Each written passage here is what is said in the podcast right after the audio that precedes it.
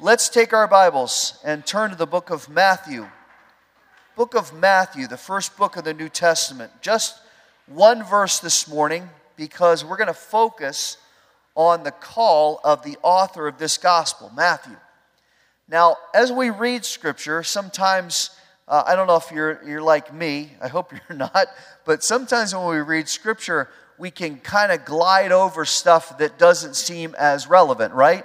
Those lists of chronology and names that are, that are in Chronicles and, and Numbers, we kind of go, how many names can I mispronounce? And we kind of glide over it. Well, sometimes when we're reading the narrative of the Gospels, we can kind of pass over a verse because it doesn't seem like it's quite as important. But as I was reading this week, the, the Holy Spirit really just gave me a strong reminder of the depth of the Word of God and the fact that even in one verse that kind of seems like incidental information, there is a wealth of truth.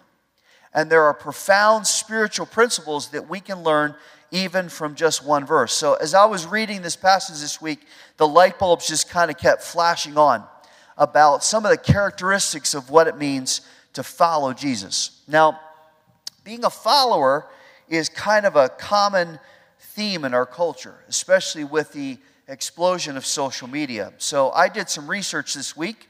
This was exciting research to see the, the highest number of followers on three of the most popular social media apps. On Twitter, how many love Twitter? Shake your head no. On Twitter, the top twit, or whatever they're called, I don't know what they're called, is um, singer Katy Perry. Katy Perry has 100 million followers. Second place is Justin Bieber with 98 million, followed by Barack Obama, Taylor Swift, and Rihanna. What a motley group that is. That's a strange collection of people. On Facebook, my favorite, he said with tongue in cheek, on Facebook, it's singer Shakira, who has 100 million followers, soccer star Cristiano Ronaldo, Eminem, the rapper, Rihanna again, and Vin Diesel. That's another really strange list. On Instagram, this is the celebrity edition, it's singer and actress Selena Gomez, who has an astounding 123 million followers. She's followed by Ariana Grande, Ronaldo again, Beyonce, Taylor Swift again, and Kim Kardashian. On Instagram, non celebrity edition, the top 10 includes a guy who takes pictures of Star Wars stormtroopers in all sorts of locations, another who takes pictures of cats with money. How do people think this up? And then my favorite, a guy who takes pictures of Cheetos that look like objects and people. Now, I'm not sure what we do with that information other than be incredibly concerned. But the fact is that people are very passionate about what they follow.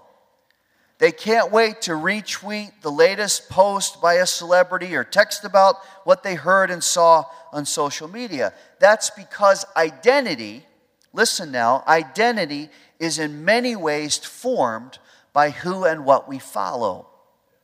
Now, I know that's true because the followers of these celebrities have made up nicknames for themselves, like Katy Cats and Swifties and Beliebers, not with a V, with a B believers. And, and there's a whole Wikipedia page. I learned so much. There's a whole Wikipedia page dedicated to it, 237 groups listed with their nicknames. This is, I counted this, this is the type of incisive, intense, in depth research that they teach you in seminary. Go on Wikipedia and find 237 groups of nicknames of celebrities. Now, these groups are very serious. They dress a certain way, they talk a certain way, they have websites, they have fan pages, they have group meetings, anything that will identify them as a follower. Now it's interesting that, that the church both models this and struggles with being labeled by this concept. On one hand, there's pushback against expecting people to, to dress a certain way or act in a certain way while they're in church uh, because uh, even though we think maybe it shows a little bit more respect for the Lord, some people say, well, you shouldn't, you know, make it so narrow and you shouldn't expect people to, to act and dress a certain way because that would be that would be unfair. And yet there are whole groups, millions and millions and millions of people that say this is how you've got to do it. Now, on the other side of that, the church, uh, the, the trend in churches, especially megachurches, is to have their own unique identity and their own unique brand. From how people dress and the terminology that's used to the fact that people identify themselves with a particular church or a particular movement or a, a ministry philosophy, which actually, and sometimes, can become more of a focus than Jesus Christ himself. So, the bottom line is that we all have a need and a desire to identify with someone or something. And in doing that, we follow. We spend money, we spend time, we spend thought to stay close to that because it becomes important to us. Now, for Matthew, chapter 9 of the book of Matthew, verse 9, he followed money. He was a tax collector. That was his identity to the extent that even later in life, when he's left tax collecting and he becomes one of the 12 disciples, he's still referred to in one passage as Matthew the tax collector. Now, that, that wasn't a, a person or a profession that, that people had a love, love for. There weren't Twitter followers of tax collectors because, because they weren't seen as good. They weren't a part of society that anybody wanted to identify with. And, and, and Matthew, at this point, chapter 9, would have been unpopular. An outcast, somebody that was reviled, somebody that, that you know, people kind of look down on, like, you're going to take our money, you're such a filthy thief. That kind of, that kind of thinking. And I don't know if he cared or not, but it was the stigma attached to him. He loved money, he loved collecting money, and collecting money made him wealthy. So, what he did every day, what he pursued, what he followed was to be a tax collector. And one day he's working in his hometown, Capernaum, the northern end of the Sea of Galilee, and he's kind of minding his business, sitting in his booth, doing his thing. And here comes Jesus. Look at chapter 9 and verse 9. As Jesus went on from there, he saw a man called Matthew sitting in the tax collector's booth, and he said to him, Follow me. And Matthew got up and followed him. Now, Jesus, at this point, early on in his ministry, he's still pretty new, he's still pretty controversial. And Matthew, because he's doing his job day after day, and because it's an important job in terms of the government, had probably heard the noise of the crowd. He had probably kind of heard a couple things about Jesus but he likely had not really had any interaction with him. He probably hadn't seen him. He probably certainly hadn't talked to him because there's no indication of that, because he's preoccupied with collecting taxes. So, as he's sitting in his booth and doing his thing, and people are walking by and paying their taxes and grumbling and swearing under their breath at him because he's a tax collector, Jesus now comes up, and Jesus doesn't walk by. And Jesus doesn't look at him with derision as the crowds are all swarming around and everybody's moving through, and here comes Jesus, and Matthew's just kind of on the side of the road. Instead, Jesus stops. And he says just two words to Matthew. Look at the text. He says, Follow me. Follow me. Now, at that point, Matthew has a significant life changing choice to make. He can either ignore and mock Jesus for such a, a bold command, or he can say, ah, That's kind of interesting. Guy came up to me and said, Follow me. I've heard a little bit about him. Maybe I'll, I'll kind of think about that, consider that a little bit, and wait to make a final decision and see, see, see kind of the lay of the land. He can, he can ignore him, he can put him off, or third, he can go follow. And what he does and how he does it teaches us what it means to be a follower of Jesus. Because in this one verse, verse 9, we can find a handful of characteristics that prove more than a passing interest, more than just, well, I kind of like Jesus. Jesus is my thing. The man upstairs, the big guy. He, he yeah, I, I know Jesus. Uh, no, it goes way beyond that. This is a full commitment of heart and mind. And I want to encourage you this morning as we kind of quickly go through these.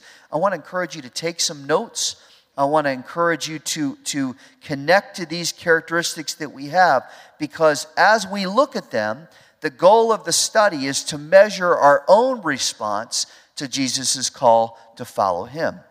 And whether we trust him with all our heart or whether you have rejected him all your life doesn't matter because Jesus calls every person. He came to seek and to save that which is lost, which is everybody. So the call to salvation, the call to follow, is for every single person. So anybody can connect to this study this morning. So let's identify the characteristics. Now, go to notice again, and maybe if you're taking notes, just right at the top of the page, follow me, because Jesus only says these two words.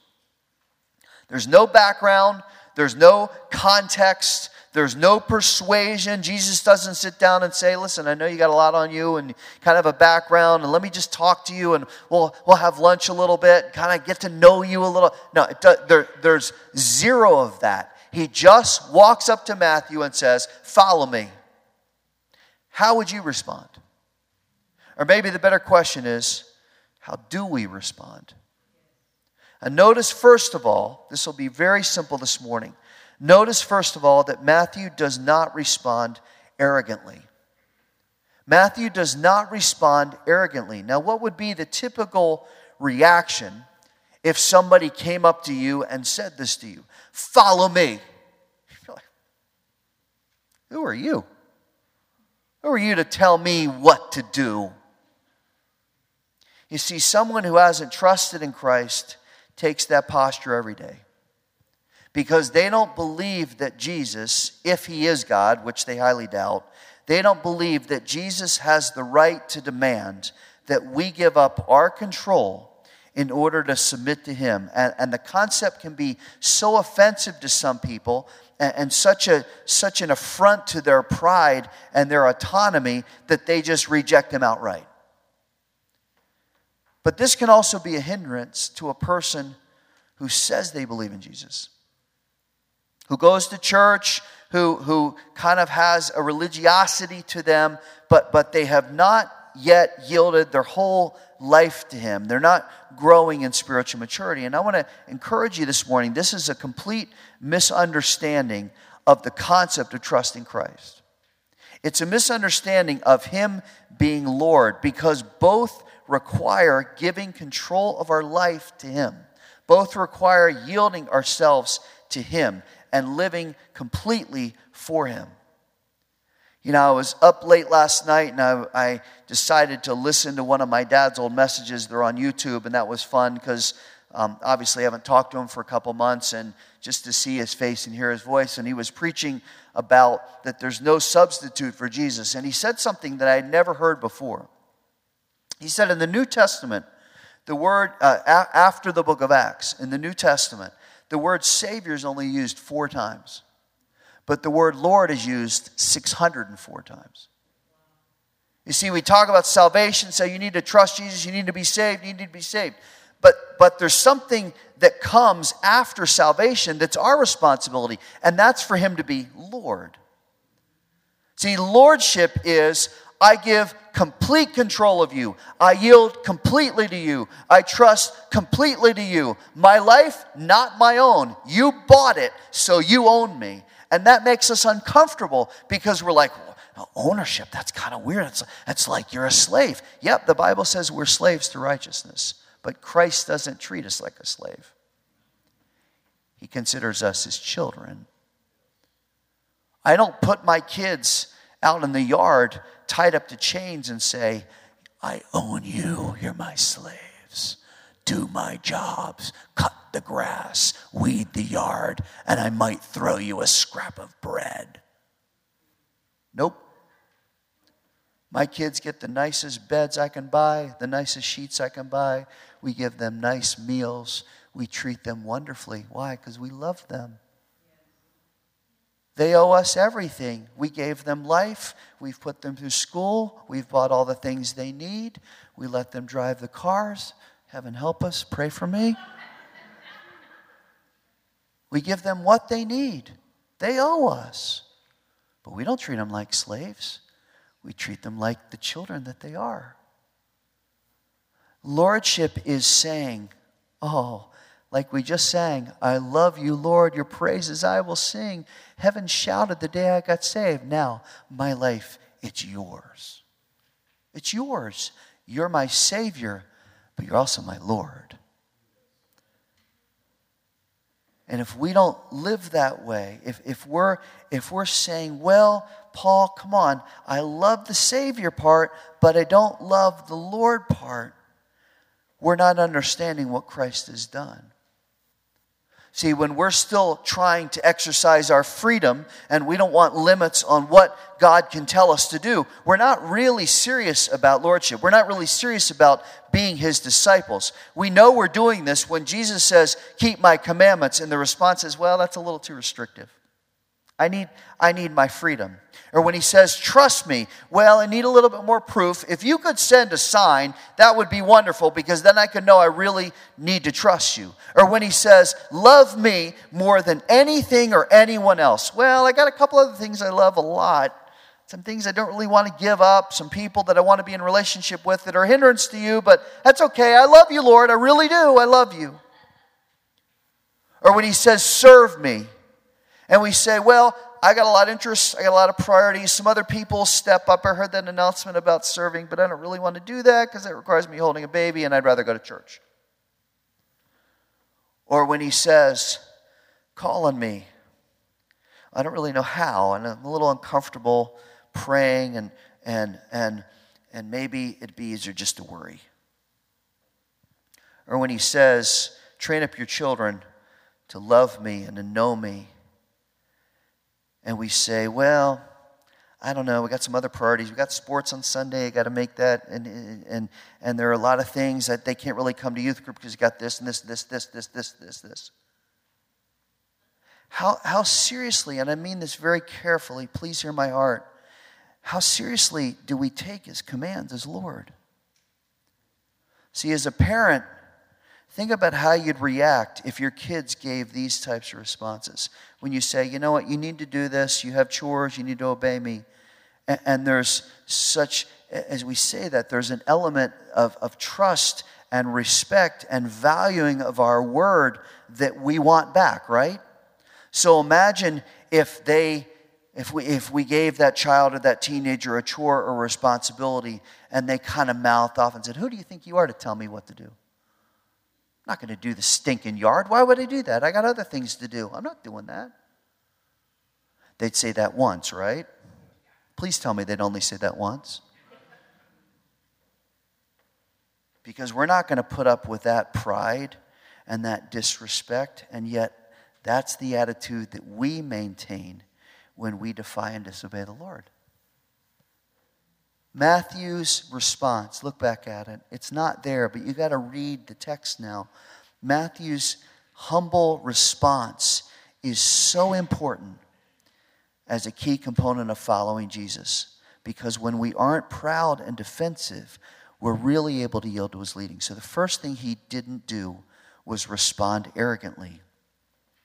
Second, Matthew trusted that Jesus was worth following. He trusted that Jesus was worth following. Now, that's more of an issue than we might think, especially because Jesus has been so redefined and, and, and devalued and marginalized by our culture that the majority of people hear the name of Jesus and they're like, yeah, whatever, I'm, I'm going to ignore that and dismiss that. Now, we know that's the enemy's plan. And sadly, it's been really effective as he's introduced so many other options to draw people's interest away, like people who can't sing without using autotune. And yet have 100, 115, 120 million people hanging on their every word when they tap out something 100, under 140 characters and they tell about the banality of their life. And know, oh, oh, oh, look, there's another tweet. I got to retweet. I got to send an Instagram. Uh, uh, that, that's what it's come to because the enemy has said this is more important than Jesus. Here's the thing Jesus hasn't been disproven, and the evidence for him is incontrovertible. But, but billions of people today still reject him and doubt him and resist him. And we need to do something about that. But maybe what should concern us even a little bit more is that many people, people who say they trust Jesus, people who say they're his followers, lack consistency and spiritual maturity, even though God has shown them his mercy, and even though they have suffered trials and hardships that the Lord's brought into their lives for the express purpose of breaking them and bringing them back to himself and, and to convince them that they really need him, but they still resist. Now, if that's you this morning, let me ask you a very tough and direct question. What will it take to convince you? What will it take to convince you to stop living for yourself and to yield to Him? Because the constant lie of the enemy is you don't need the Lord. And he keeps telling even Christians that. So it's in the times that we hit rock bottom, where, where, where everything kind of collapses, that our long term conviction and our long term faith is really tested. I have seen people who cry out for help from the Lord when there's a significant crisis. It, it, could be their marriage, could be something with their kids, it could be a job loss, could be health problems, list goes on and on. And, they're crying out and they're saying, Pastor, please come talk to me and help me. And I need the Lord and, and please pray for me. And we do. And then once the trial passes, they go right back to the old way of living. It's, it's like they never even learned what happened. So, you know what the Lord does? He repeats the lesson. And sometimes He does it in a different way. And the same pattern takes place. I've witnessed this so many times as a pastor over 30 years, and it just depresses me. So, what will the breaking point be? What will it take to totally live for Him? See, when you look at Matthew, he doesn't have to endure a crisis to be convinced. He knows a little about Jesus. He knows that Jesus is standing before him saying, Follow me. And there's no question about what he's going to do. So, so why do we still have questions? Why do we still have doubts? Why do we still have hesitations about whether Jesus is worth following? He's done far more to convince us wonderful blessings and very pervasive trials. And we need to be so careful. Listen now, Holy Spirit, help us. We need to be so careful not to maintain a stubborn, resistant spirit that keeps needing convincing. There's nothing more that God needs to do to convince us that He is fully worthy Forgive us, Lord, for even saying that, that He's fully worthy of being trusted and followed. And several times in Scripture, including five chapters before in chapter 4, the Lord says, Don't test me. Don't test me. So, are you convinced this morning? Are you convinced He deserves your total trust? Are you convinced He deserves your unquestioned obedience? Matthew was. Third, Let's go quickly. See that he prioritized what was most important. Matthew prioritized what was most important. Without hesitation, he leaves his responsibility as a tax collector because it was no longer as important. Now, there's no question that he lost his job, right? There's no question that he lost revenue, that his reputation now was tarnished because he walked away that people were ticked off at him, that, that he certainly had no future job security at this point because the guy left his post. But here's the thing Matthew realizes that none of that was as valuable as following Jesus, that, that none of that mattered compared. Now, compare this again to parenting. Is there anything more frustrating than when a child does something other than what you've asked them to do? How many are going to witness with me on this this morning? There's nothing more frustrating than when we tell a child what to do and they don't do it, especially when they're doing something far less important like TV or a video game or their phone or just staring into space. Where their priorities are put ahead of the responsibility. Now, how often do we do that with the Lord? Jesus says in chapter 6 Seek first the kingdom of God, and then everything else is important. Are we, are we pursuing things with eternal value that will mature us and make us more like Christ and draw us closer to the presence of the Lord? Because being a follower requires change. And change requires sacrifice. And sacrifice is necessary to be a disciple.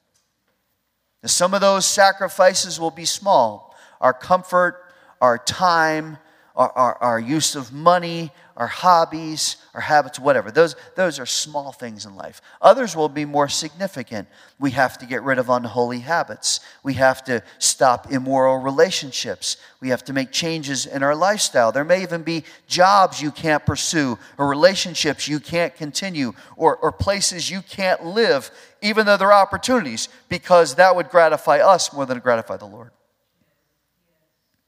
So there's sacrifice.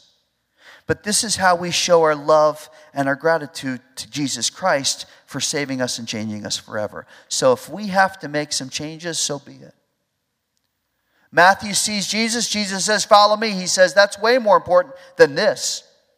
Uh, way more important than having people spit at me and yell at me and curse me and, and me collect money for the Romans. I don't need to do that anymore. This guy's telling me that I need to be his disciple, so I'm going there.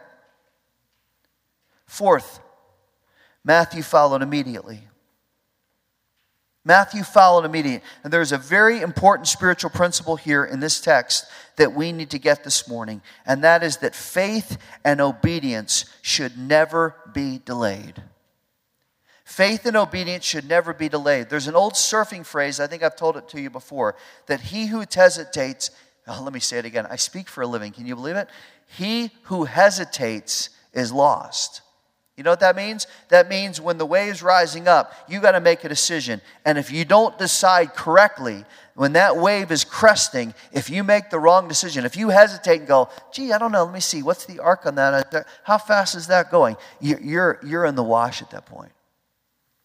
I had an example of this my daughter reminded me of this week. When I was about 11 or 12, we were out in California, and I went in the Pacific Ocean for the first time. And, and I was kind of playing in the waves, and the waves were, were huge. I mean, we grew up going to the Jersey Shore and going to the North Carolina beach, so I, I knew waves. These waves were unlike anything I'd seen. And I'm out there playing in the surf. My family's up on the beach. Why I was out there, I have no idea. And all of a sudden, I saw this humongous wave coming at me, and I'm like, that's not good. Now, I had a decision to make because I was in proverbial no man's land. So I had two choices. I could run back to the beach and hopefully outrun the wave, or I could dive into the wave, which scared me because it's always kind of freaked me out to dive into the wave. And this wave was big, and I thought I might not come out on the other side. So I made the foolish decision to go back, and I got nailed. I felt like I was underwater 30, 45 seconds. I was scraping along the bottom. I was rolling. I had absolutely no control of my body. I was completely out of breath. The wave didn't seem to stop. And finally, when I was just about to run out of air, it smoothed out. I raised up. My mom was looking at me. I think she was kind of laughing because I was probably only under for like 10 seconds. It felt like a week and a half. She's like, I guess you didn't make the right decision, right? You think, Captain Obvious? No, I made the wrong decision. I hesitated. And I made a decision that was poor. You and I have to choose which way we're going to go. Elijah says to Israel on Mount Carmel, Choose this day, right now, whom you're going to serve. In other words, enough spiritual fence sitting. Make a decision. Because he who hesitates is lost is even more true spiritually because it's about eternal life. So, how we respond and how quickly we respond reveals so much. Back to parenting one more time. I haven't had a bad parenting week. I don't know why I'm just talking about parenting so much, but there are a lot of parallels. It's frustrating to have to say something three or four times, right? Right? Yes, thank you. And then, what? What'd you say? Or, or you don't hear anything. And then I love the response Can I finish what I'm doing first? Sure, that's great. You know what? I'll just stand here and wait. I, my stuff isn't important. You go, go on, go do your thing. You know, take 30 minutes. That's my gentle response every time. You know that's true about me, right? How about you get down here right now? See, what that's doing, even though in many ways with children it's innocent, they're just preoccupied with what they're doing. But what it does to us is it communicates doubt that our word is a priority. And it shows a kind of simple unwillingness to prioritize what we say. Now, again, think about this spiritually when we're convicted that the Word of God is right, how many know the Word of God is right this morning? When we're convicted that the Word of God is right and that God's leading is perfect, there will be no hesitation, there will be no debate, there will be no discontentment because the immediacy of our faith and our obedience reveals how mature we are. The immediacy of our faith and our obedience says, I love you, Lord. Delay and debate signals doubt and disobedience. And when stubbornness and pride gets mixed into that mix, it gets very ugly.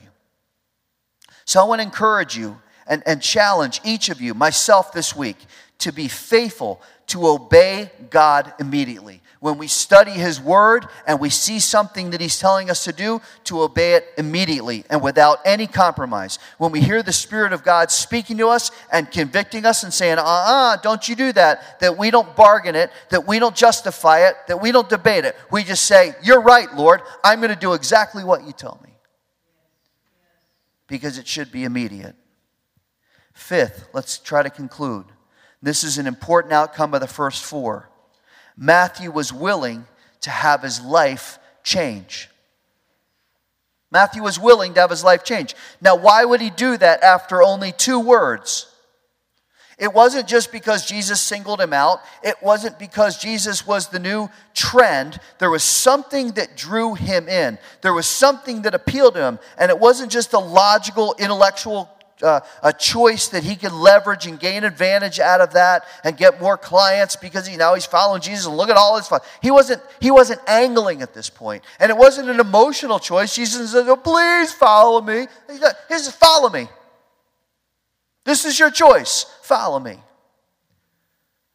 Instead, it was the fact that when we meet Jesus and we really open our heart and our mind to Him, you know you know, you know that He is the only one you need.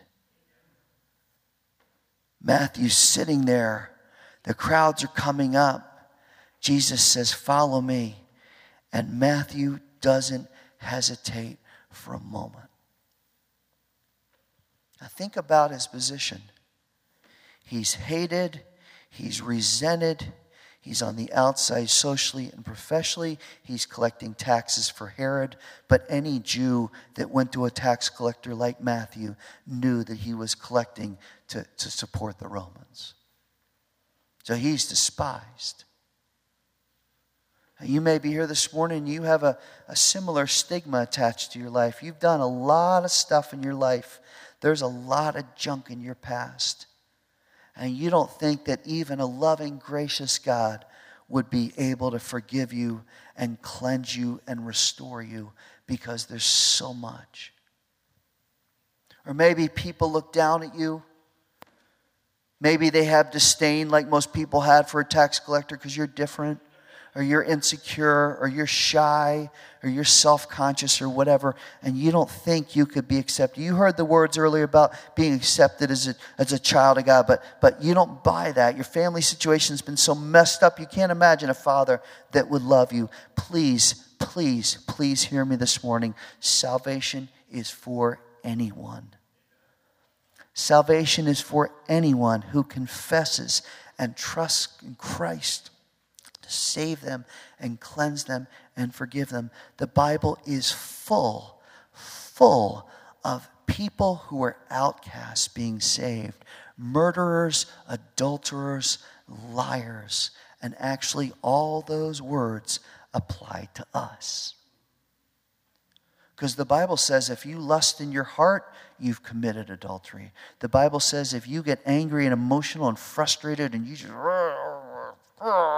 that's, that's committing murder in your heart. You're just as guilty. All of us have sinned and fallen short. There is none that is righteous, not one. All of our sins are like filthy rags, and our sin has made all of us an outcast. And that's why Jesus Christ came.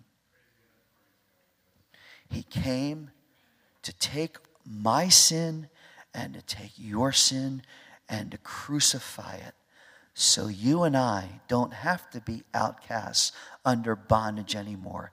Now we can be released and freed and cleansed and purified. And the call of Matthew illustrates that. Look, look at the verses that come after verse 9. Then it happened that as Jesus was reclining at the table in the house, the, the conclusion is this was Matthew's house. So, so he got up and Matthew said, Hey, come to my house. You need to have some dinner. So Jesus goes there, and, and, and he, who shows up? Well, the only people that want to be at town tax collectors are who? Tax collectors. He doesn't have any friends. So they go to the house and behold, many tax collectors and sinners came and were dining with Jesus and his disciples. When the Pharisees, oh, the Pharisees, the religious people, when they saw this, they said to his disciples, Why is your teacher eating with the tax collectors and sinners? i.e., why is he eating with the dregs of society? Nobody wants them. They're filthy. We're clean. We're pure. We're righteous. Look at us. That's the question. When Jesus heard this, he said, it's not those who are healthy who need a physician, but those who are sick. Go and learn what this means. I desire compassion and not sacrifice, for I did not come to call the righteous, but sinners. See, the religious leaders look down their noses, not only at the tax collectors and the sinners, but now they look at Jesus and they go, See, see, he cares about people nobody should care about. He, he's hanging around with those outcasts. And Jesus says, You're missing the point. This is what I came to do. I didn't come to save people who see themselves as righteous on their own because they don't have a need for me. They're not going to repent and, and yield to me and make me Lord because they don't think they need me. I've come to call those who are spiritually sick and know it and say, I need somebody to heal me. That was Matthew. That's you and me. Without Christ, we were the dregs and the outcasts and the sinners. But he says, I've come to seek and save that which is lost. And look how it changes us. One real quick final characteristic Matthew made a lifelong commitment to Jesus. Two words follow me change him forever. And that moment on, he never went back to his old life. He never even looked back. Like Lot's wife who looked back in, in regret, he never looked back. And multiple passages throughout Scripture said that he followed Jesus faithfully. He walked with Jesus and the disciples. He's in the upper room before the crucifixion. He's back in the upper room when the Holy Spirit comes and fills them. He stands with the disciples at Pentecost, and he's one of the apostles as the gospel started to spread. He stayed in Jerusalem for at least 15 years and, and spoke to the Jews and to the Gentiles about Jesus Christ. Then, after he wrote this gospel account that we just read, he went around the world and he served as an evangelist, going to Persia, which is Iran, and Ethiopia, and they don't know, but he either died in Egypt or Italy. So he got around. Two words follow me. Yes, I'll do that immediately because you're worth following, and I don't want to look back, and I don't want my old life anymore. I want you because you're my Savior, and I'm going to make you my Lord, and you are my life forever. That's what following Jesus looks like. So, how do you and I compare?